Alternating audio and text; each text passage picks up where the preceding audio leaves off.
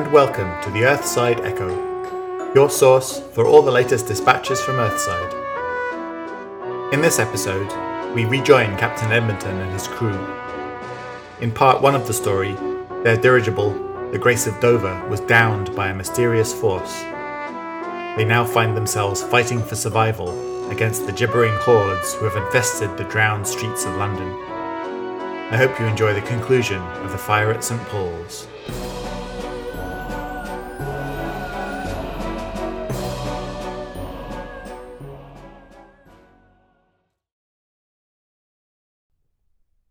Get in! Hurry! hissed the woman in the prow of the boat. She was wrapped up like a beggar in a blanket, leaving only a glimpse of a pale face with dark hair as they scrambled by her. He's in the river again. You're lucky not to be in his belly already. Finally, she pushed them away with a splintered plank, while her equally swaddled companions in the stern steered. The skiff had lost its oars, but the shoals of wreckage clogging the river gave enough purchase to pole the overloaded little craft steadily along. You're lucky we heard your shots, the woman eventually said, keeping her voice barely louder than the splashing. There was an accent to her words that Edmonton couldn't quite place from her whisper. The water is far colder than you realize. You might not have managed to swim. I believe we would have made the Tower of London in good order. Edmonton answered a little stiffly. Then that would have been the end of it, she said. There are fires in the tower, not natural ones. Edmonton's retort died on his lips as he looked to his left. The Tower of London was barely more than an outline in the fog, but it was clearly an island now, cut off by the frigid waters. And that wasn't all. Floating up from the top of the tower was a flickering aurora, a streamer of pink and white light, only visible because of the dimness, disappearing up into the grey miasma. Ah, you see it, said the woman, with just a hint of satisfaction. Talked with some survivors that claimed a new breach opened up inside the tower. Probably something to do with all the soul stones the state keeps locked away in there, or maybe. She shrugged. Whatever the reason, anything you find inside those walls is likely worse than out. Edmonton didn't answer. Now that he had his bearings, he could better visualize how far ahead the water stretched and how much of the city was submerged. How many portals were there? This catastrophe dwarfed the word invasion. How had London, of all cities, been caught so thoroughly unprepared? How has the. He began, too loud, and she angrily motioned for him to watch his voice. He looked pointedly at the plank she was steering with them as they bumped and splashed, but she shook the look off. There is so much, she whispered, gesturing at the bobbing flotsam all around them. I think they don't care. Those sounds are all around them. But voices, voices they get very interested in. At that moment, from the depths of the river fog behind them, came the most hellish bellow Edmonton had ever heard. It began as a thrumming rumble, and rocketed up through the scale, fading in and out from a creaking groan to a shrill whistle shriek, dancing jaggedly through the octaves before it dropped back to the original growl. She waited until the sound had faded before giving Edmonton a meaningful look. All night, he was up and down the river. I think they like the water. We must get to land. The woman's two crewmates hissed curses and began to recklessly shove them forward, the skiff rocking and bumping. They floated over to where the bridge would have joined the bank, with buildings on either side, but all Edmonton saw in front of them was debris clotted water stretching away into the fog. Then he looked behind them. The giant was coming toward them up the middle of the flood swollen river, but the water barely came to its belly. It was far away, but the surge it pushed ahead of itself was still enough to rock the skiff. The men swore again, this time loudly and freely, as they leaned back and forth to keep their boat steady. The giant shoved a half sunk ferry aside with one great hand and gave another rolling basso profundo call from its circular maw. As that terrible sound died away, the gibbering of the water crawlers struck up again. Not far, not far, muttered the woman, rummaging something rag wrapped out of the bottom of the skiff. The water was shallow enough now that her crewmates poled them along the ground underneath like a punt along a canal. They picked up genuine speed at last, but they were still well short of the line of flotsam that marked the water's edge when the skiff lurched, crunched, and came to a halt. We're grounded, Private Hogg shouted over the noise, peering over the side. You got to push us back, missy. No, she called back. No, something is. There was another grinding sound as the skiff tilted back the other way. Rising up past the gunwale came a swirling conical shell, peaked like a sea snail's and studded with wicked curving bone thorns. The grinding sound came from spikes scraping through the wood of the skiff's hull. A third shell breached the water directly ahead of them, making a beeline for the boat, and as the ones underneath it gave another heave, they capsized. The giant was still closing in. The water was freezing, shocking, and for a moment all Clifford could do was flash back to the airship. He had been saved from drowning up there to drown down here. Then his limbs unseized, and he lurched to his feet with a gasp, coming up out of the water to the sound of screaming. Their boatman toppled against one of the spiraling shells when they went over, and was pinned by it, shell spikes embedded deep in the meat of his arms and chest. The second shell tilted back, shrugging off the broken skiff. A bundle of thin and almond legs quested out from under the shell's overhang, and their clawed tips pulled the impaled man under the water. Both shells tilted forward over the spot where he'd vanished, rocking back and forth. Bright red blood welled up between them. Marco! screamed the man's companion from the water. She seized her boating pole and started beating it against one of the shells, but the creature beneath didn't seem to notice. Lafferty grabbed her by the arm and towed her away as she shrieked curses and oaths. Hogg and Palfreyman were just ahead of them, supporting a coughing Greenway, barely aware that the third shell was silently cutting through the water to intercept them. O'Neill staggered up beside Clifford and fired from his hip, but the shot ricocheted off the shell and kicked up a plume of water. Clifford fired next as they pushed forward, cracking the shell, but not breaking it. The shell reared away, and a bestial face grinned out at them from under its rim. O'Neill aimed an almost point blank shot at its snaggled toothed mouth, and in reply, a pair of throat pouches bulged as the beast squirted a stream of green mucus onto O'Neill's chest and face. O'Neill howled, and smoke poured from his skin as he slapped at his flesh with hands that dissolved where they hit the green sludge. Clifford roared, batted a snapping foreclaw away with his rifle barrel, and shot it in the face, again and again, as it mewled, tried to back away, and finally sank back down into the water. O'Neill was submerged, face down, his head horribly misshapen and not moving. Clifford pushed past the body and toward the shore, conscious of the other two monster whelks swimming toward them with the stately speed of icebergs. Their pace would have been comical on land, but here, with the cold crippling their limbs, it was a chase. Clifford dropped to one knee in the shallows, his numb fingers failing him as he tried to reload, and the lead whelk closed in on him. A barrage from the rest of the section hammered its flank, grazing the thick shell and making the whole creature shudder. Clifford sighted carefully on the weakened spot and fired a shot that broke the shell open, then two more that stopped the creature dead. It sank down into the shallows as a slick of ichor formed around it.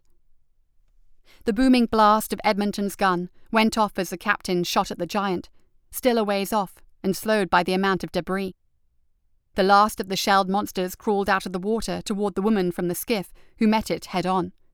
She shrugged off her wrappings and strode through the shallow water, revealing a grey uniform topped with a long tailed burgundy coat.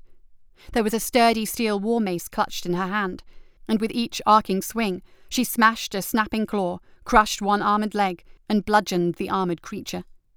She then spun to dodge a stream of toxic spit and crumbled the thing's face with an underhanded swing. The shell toppled ponderously over onto its side as the monster inside it keened and thrashed the stumps of its limbs. She turned on her heel and left it. That will be enough, she said to no one in particular. These beasts are not kind to their wounded. Where to now? Greenway asked.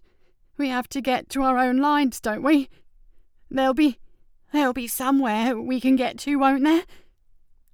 Clifford looked for Edmonton and found him up the slope, eye to his gun sight, oblivious to the battle. Tiny ratcheting sounds came from the bipod mechanism as Edmonton continued to fire at the slowly approaching giant.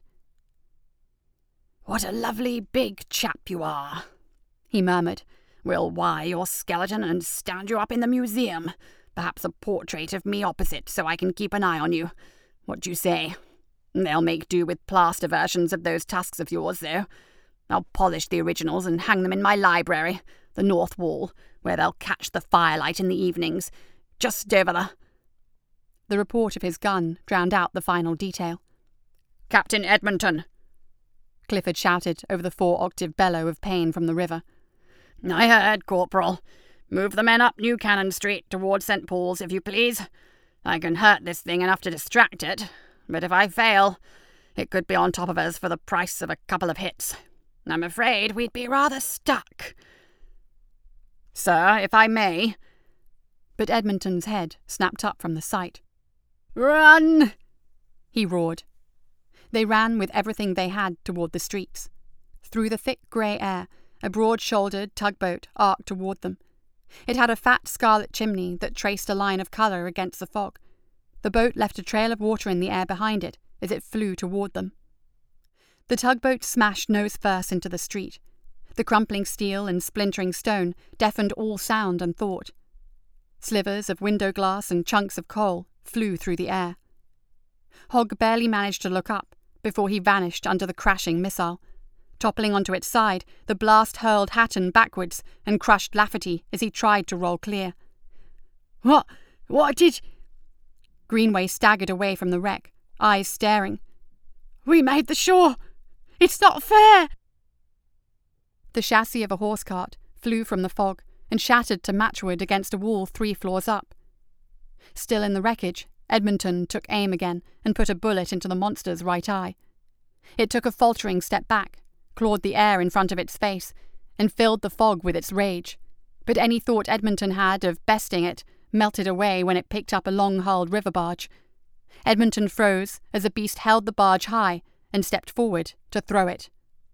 We are not done, Edmonton told it under his breath. He hoisted his rifle and ran up the street, chased by the roar of collapsing masonry as the flung barge ploughed into the water weakened buildings behind him. How can you be sure they're not still after us? Hatton finally demanded. Be sure? Their unlikely companion had introduced herself as Jean Barbet, the guild's aide to the High Commissioner. Who can be sure? What is sure any more? Sure that they are more likely to find us with you shouting, maybe. They followed the New Cannon Street's ascent from the flooded river's edge, up through the North Bank reclamation toward Ludgate Hill and St. Paul's Cathedral. Patches of rank smelling silt and seaweed were scattered across the streets. Once they crossed New Bow Lane, they took shelter in a wrecked townhouse as a parade of enormous blood red beasts, like grotesque millipedes, came weaving and winding up the street. They passed over and under one another, without pause. Clawed feet tapped a constant tattoo on the paving, with disturbingly rhythmic clicks and scrapes from tusked jaws. Abruptly, one peeled off, plunged its head into a gap in the raised terrace across from them, and reared back out with a scorched human corpse. We are calling those Carquinois, Barbet whispered as they watched the grisly scene. They're almost as bad as the armored ones. Carquinois? Edmonton gave the guild officer a strange look. They do not seem very crab like to me. A pained look flashed across her features. Most of the initial fighting happened in the dark. Marco, you remember, from the boat? He came up with the name. It wasn't until hours later that we realized they were more like centipedes. Hatton peeked out, watching as the creatures slowly disappeared into the fog. We could call them. What's the Italian for centipedes? The name stays. Barbet's steely reply was accompanied by an icy glare, and Hatton paled and fell silent. Look, there. Edmonton pointed across the street to the third story of the building opposite. Two desperate faces stared down at them from a window, their eyes wide with hope. Survivors. Barbet sighed, her anger dissipating into the fog. We've been spotting small groups like that all morning. Better that they stay inside and keep their heads down while they wait for relief forces. The creatures don't seem to be wasting much effort on searching houses for meals. It took a few moments for Edmonton to look away from the window. We are the relief forces, Miss Barbet. There was a brief huff, that, under better circumstances, might have qualified as a laugh from Barbet. Great job of it so far. Come, let us get going before those things circle back.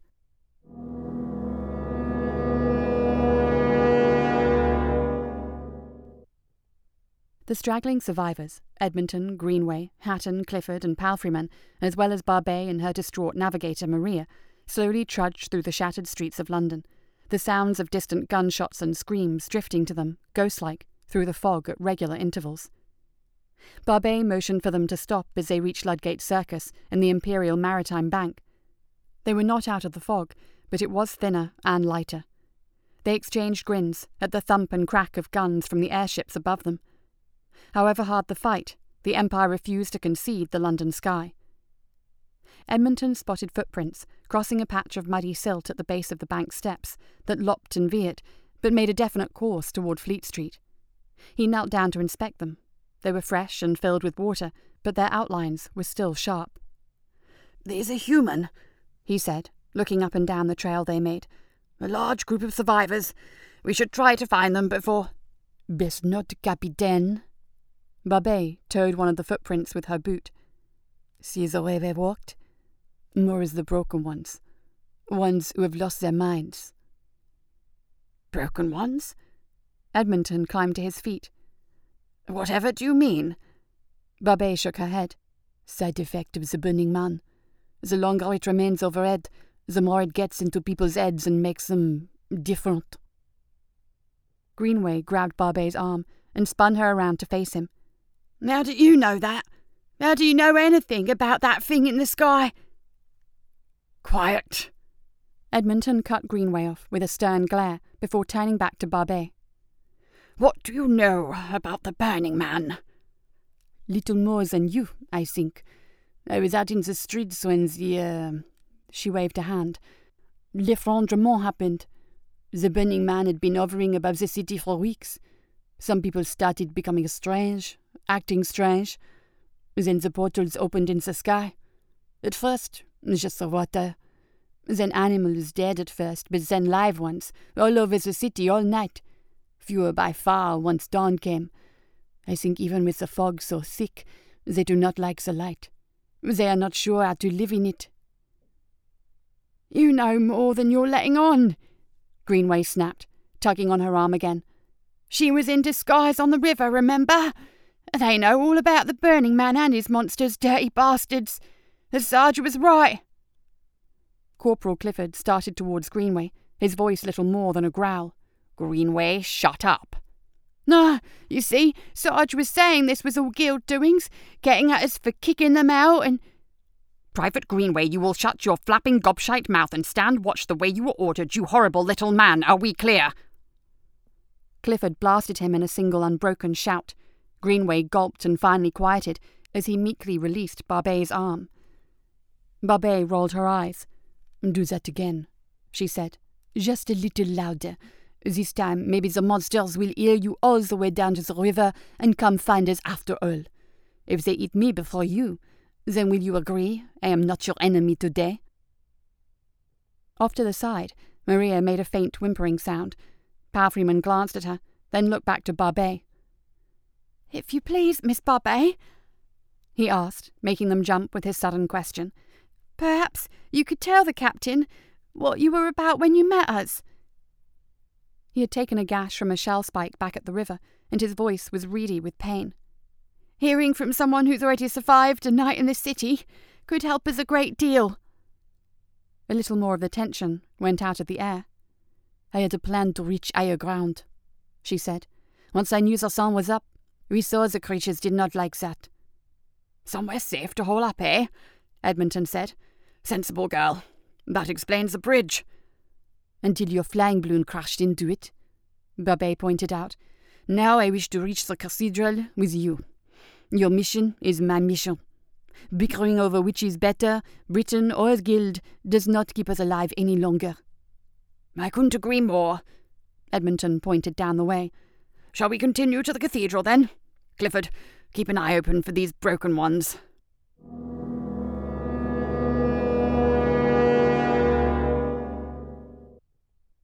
They left the bank twenty minutes later, scanning for movement in the increasingly thin fog.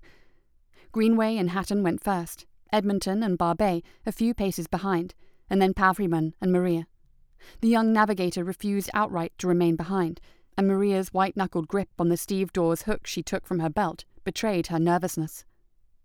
Corporal Clifford brought up the rear, keeping watch on the street behind them, every so often looking ahead to see Edmonton and Barbet in quiet conversation as they walked. He saw maddening little movements in his peripherals, too, but there was never anything there when he focused. Nerves, old son, he told himself. Just watch those nerves. He looked behind him again and moved on. It was impossible. Barbet's voice was a quiet whisper, just loud enough for Edmonton to hear as they walked through the streets. Walls of water from nowhere, streets smashed, so many dead. I saved Marco and Maria from a collapsed building, pulled them and some others out of rubble to safety. So we thought. Her expression darkened. The beasts you have seen were in the water, killing them, them killing us, this place to that place, then to another, all in the dark and the deluge. Wherever we were, the monsters came for us. The gibbering hordes, Edmonton said, and she raised an eyebrow.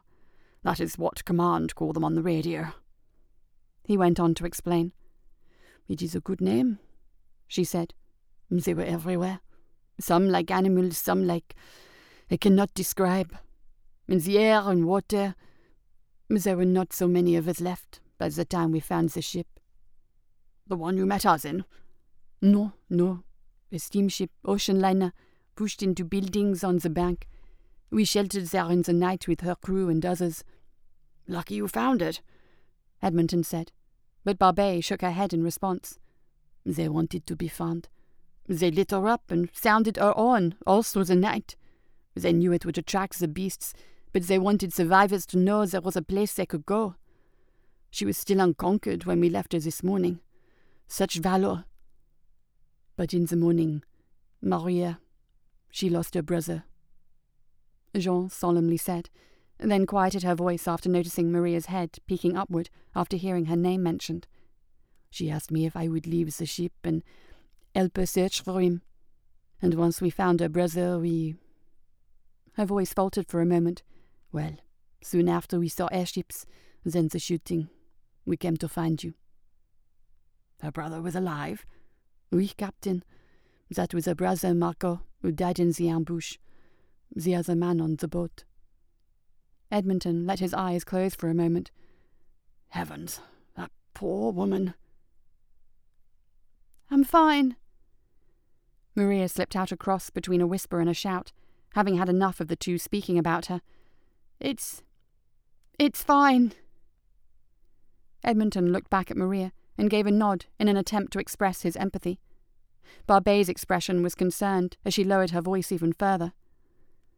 I do not think she is fine. Edmonton watched Maria for a silent moment. She will be Miss Barbet. She's British. After that announcement, they all walked in silence for a time as the road steepened. The cathedral was not far. Why are you coming to St. Paul's? Barbet asked, surprising him. I saw it from the air this morning, he revealed, moments before something destroyed our ship. I don't know what I saw, but it convinced me that the gibbering hordes are not the only insanity that has befallen this city. If there is something profaning that fair place, then I shall kill it. If that helps to break London of this fever nightmare, so much the better. A focal point, she confirmed, lowering her voice even further. Oui, the broken ones seem drawn to certain places in the city. I have noticed these places, even in the days before the Deluge. The Serpentine in Hyde Park, another at Westminster, where the bridge joins the bank, a street corner in Hackney, just like any other corner I could see, but they gathered there, all staring upward, and so the cathedral. Even when the small breaches began to appear in the air, they paid no attention. Who are they, Miss Barbet? As I said, she answered, lowering her voice more than ever and pointing up the hill. The broken ones.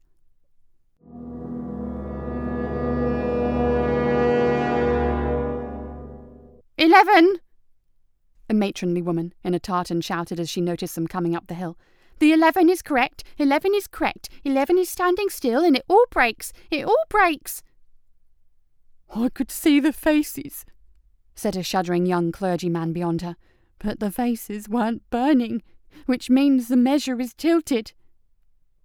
I can't touch it, screamed a bearded man in a grey suit next to him. How can I not touch it? They stared up at the madmen on the hill, trying to make sense of their numbers. There were dozens of them, all shouting and raising their hands toward the sky and the burning man that floated far overhead, like a bright star pinned to the sky. Up the hill the king's man comes, said a thick set red haired woman. And the lady who carries the ram, giggled a man in a clerk's suit, his pince nez reflecting indigo flames that weren't there. One by one, the members of the mob began darting down the hill, crude, blood spattered weapons clutched in their dirty hands. Captain, Colonel Clifford tore his eyes away from the mob and cast a sideways glance at Edmonton. These are citizens of the Crown. We can't.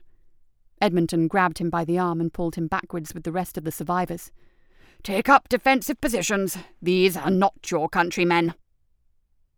Through his monocle and the lens of his rifle, the mob was a blistering legion of smokeless flame, linked together through a chaotic web of leaping, swirling fire. He took careful aim at the man in the clerk's suit, and a moment later, Edmonton's rifle kicked and the man fell to the ground, a bullet hole drilled neatly through his pince nez. The others followed Edmonton's lead, taking whatever cover they could as they laid down a withering salvo of fire. Even as their bullets cut down the madmen, those who had not suffered lethal wounds to the head or chest continued to crawl on the ground toward the soldiers, their features screwed up into leering grins. Hatton swore as he shoved his last magazine into his rifle. They're turning! We don't have the ammunition to finish this, Captain! The gunfire had attracted the attention of the mob, and one by one their heads turned toward the group as the outermost cultists started to stagger their way toward them. And the wicked and wise alike shall be damned, carolled a youth through blooded lips. While he's up in the sky a burning, chorused a dozen of them together. As though the words had opened up a dam of people, the mob surged down the hill, shouting nonsense and screaming wordless ululations in equal measure. Edmonton was already stowing his rifle, Clifford, take Greenway and Maria and draw the mob away from the cathedral. Barbet, Hatton, and Palfreyman, you three fall back with them, but circle back as quickly as you can. I need you to get to the cathedral and lure the vicar to a window. Clifford saluted and took off at a quick run, with the others following after him. There was little discipline or formation to their retreat. They had only moments before the mob would be upon them. Still, Barbet remained behind, her gaze flickering between Edmonton and the jeering cultists. Will we know which window? Edmonton paused in the mouth of an alley and looked back at her. Pick one. I shall improvise. Then he was gone, and a moment later, Barbet was racing to catch up with the others.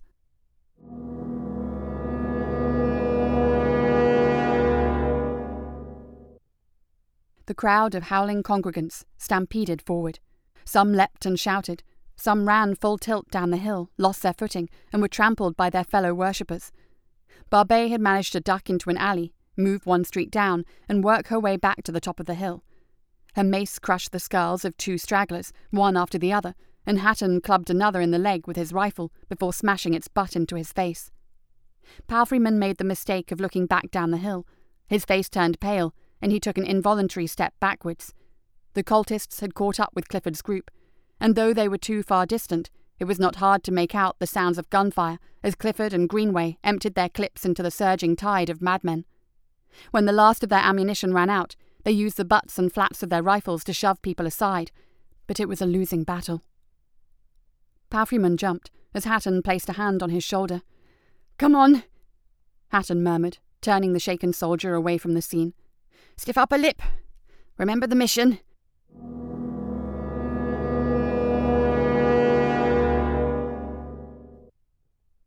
Barbet ventured into the cathedral first, followed by Hatton and Palfreyman.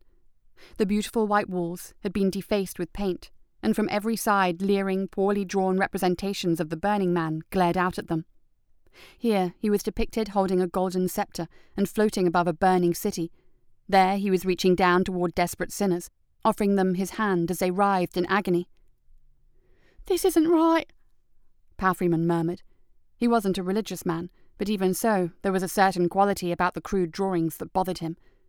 It was as though any sense of taste had been replaced with naked intensity. Barbet motioned for him to be quiet, then pointed upward. The two soldiers craned their necks as she directed, only to find a dozen twisting vistas staring back at them. The cathedral's ceiling was a twisting patchwork of dimensional rifts, their borders shivering where they came into contact with each other. One portal led to a charred, blasted desert that appeared to have been scorched black by ancient fires. Even a hundred feet below, they could feel the oppressive heat of that distant land washing over them. Another led to a forest, though not one that could ever be mistaken for existing on Earth. It was evidently night in that distant realm, and every so often a fat, glowing firefly the size of Hatton's fist would dart out of the portal, flit about for a few moments, and then retreat back to its darkened home, evidently finding Earth not to its liking. One portal was entirely filled by a single bile yellow eyeball with a bifurcated pupil. It frantically darted back and forth, as if trying to make sense of the scene unplaying beneath it. They could barely make out the mottled, bruised purple flesh containing the leering eye. Where the boundaries of the portals met, they wavered and flickered, sometimes running together to expand one rift's size while the other twisted closed. In other places, the portals split apart like dividing cells, the image shown in their surface running like melting butter until the change was complete. Look, Barbet said softly. The word pulled the attention of the soldiers away from the patchwork nightmare of the ceiling and saved what was left of their unravelling sanity. A lone figure floated in the centre of the cathedral. The hem of its tattered robe was a foot above the floor, and it held a long staff in its hand. It was an imposing sight, and the figure's flowing vestments and headdress gave it a priest like air. Its back was to them, and its head was bowed as if it had come to the cathedral to pray. It was mockery. The prêtre. She motioned to the floating figure, then back to one of the stained glass windows lining the walls. We must draw it back. Hatton knelt to the ground and lifted his rifle to his shoulder. Realizing what he meant to do, the other two stepped back, Palfreyman holding his own rifle as Barbet defensively hefted her mace in front of her. He found the floating priest in his sights, but as he pulled back on the trigger, the priest whirled about and its veiled face stared straight into Hatton's gun sight. Hatton and his rifle both cried out in surprise, and the shot went wide, buzzing past the glowing blue light that hovered where a normal man's face should have been. The priest slammed its staff down onto the floor, and the world stopped. Crisp white lines, asymmetrical yet forming sequences, and designs of chaotic elegance raided out from the impact and etched themselves through the air, unfolding themselves away into dimensions that pulled at their senses and thoughts. A line from the pattern happened to touch Hatton's right arm, just above the hand that held his rifle. When it touched him, the pattern spiraled out across his flesh, transforming it into salt. Hatton screamed in equal parts pain and horror as his arm dissolved before his eyes, and then those were gone as well. His rifle clattered to the ground with his clothes and ammo belt, their impact softened by the mound of salt that had once been a living, breathing man. Palfreyman choked out a desperate, wheezing scream as he watched the gruesome transmutation. His eyes wide, he snapped his head back towards the priest, lifted his rifle, and began firing off a rapid staccato of panic shots at the man.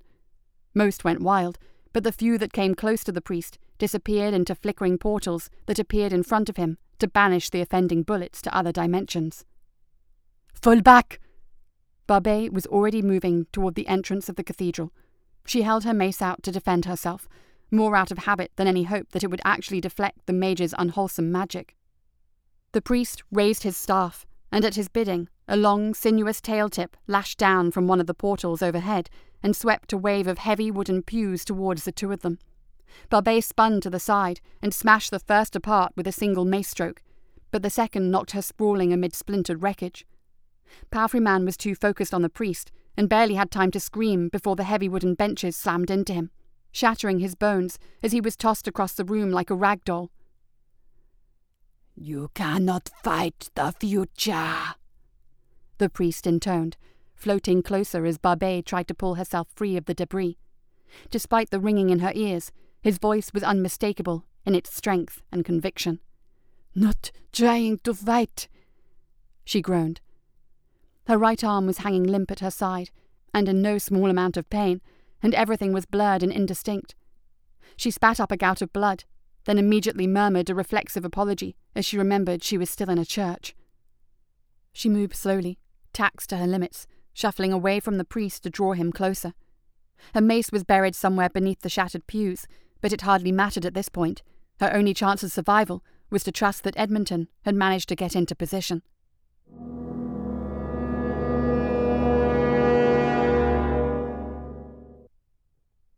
Edmonton watched the battle play out through the scope of his rifle. He kept changing eyes, alternating between the one with the monocle that let him peer through the smoky walls of the cathedral and the one without, which let him tell where the windows were. When the benches were tossed into Barbet and Palfreyman, he very nearly despaired, but the guildwoman had stumbled to her feet and began leading the priest into his sights. He removed the monocle and settled in to wait. His rifle pointed at a stained glass window as he waited for the prey to come into his sights.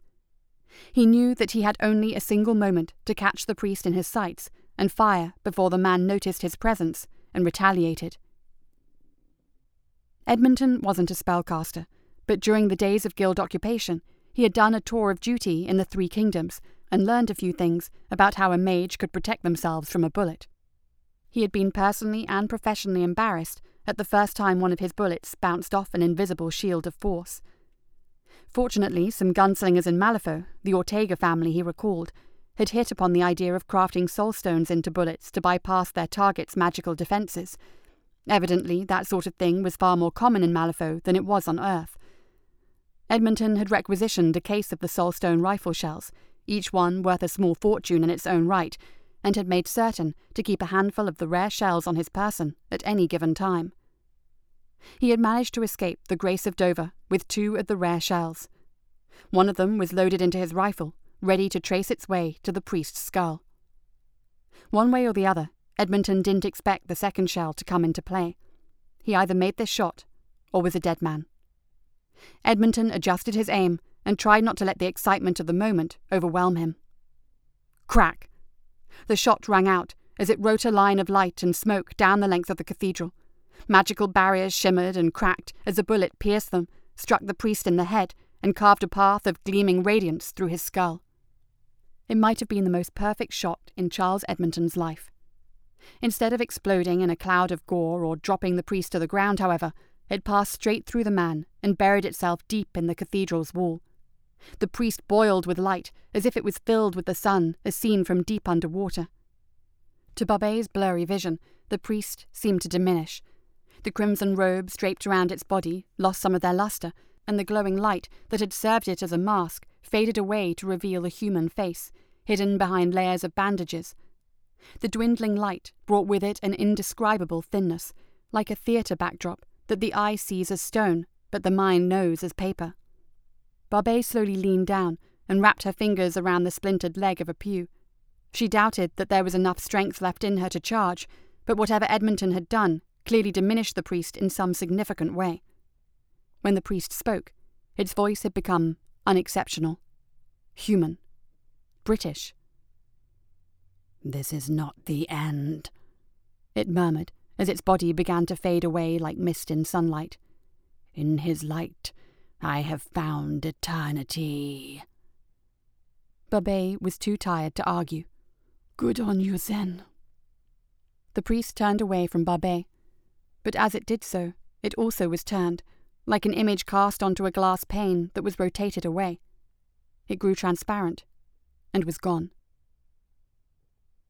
One by one, the portals overhead began to blink out of existence, some quietly, some with sickening squelches of protest. The cathedral was silent.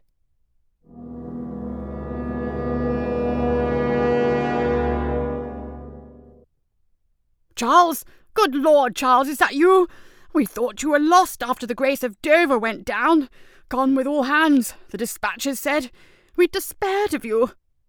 Good afternoon, Captain Trent, Edmonton said. Nice of you to come by.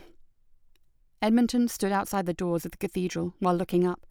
Two airships grappled on to the surrounding rooftops, and troops swarmed down ladders, ran across the churned ground, and set up machine gun nests at the heads of the streets. A third ship lowered itself down over Ludgate, and he heard the thump cough of steam launchers as it fired its stabilizing claws. Edmonton looked back around. Gone with almost all hands, he said, and all survivors but myself were lost after the crash. Showing. He surprised himself by needing a moment to breathe. Showing uncommon valour in the face of battle. I shall have some names to be mentioned in the dispatches. I'll get one of the signalmen from the IAF ships down here, Trent decided. They've got a post almost set up, and they'll want to hear from you. They're arming a new task force to have another go at retaking St. Catherine now that the blasted wind shear is easing off. Won't work, Edmonton said, shaking his head. Too near the river, and too vulnerable while the enemy has those winged flyers. Flyers, yes, that is a problem.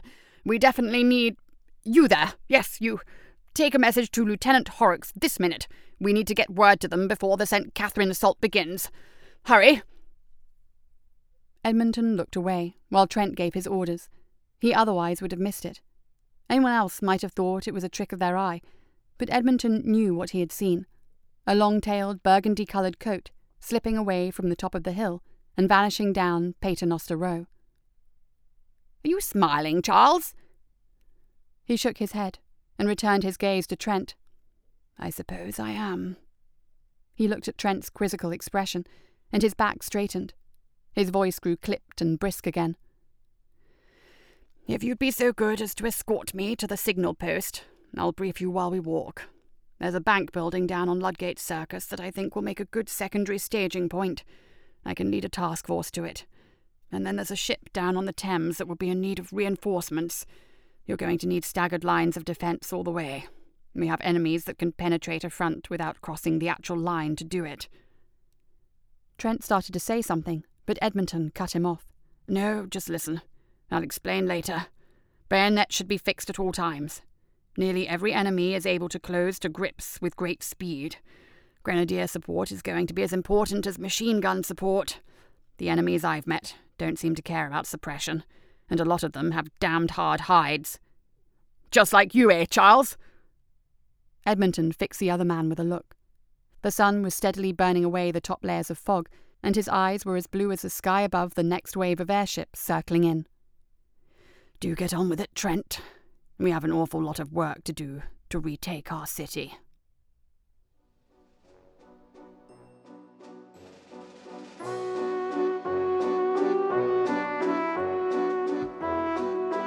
That's all for another episode of the Earthside Echo. Join us next time for more dispatches from Earthside.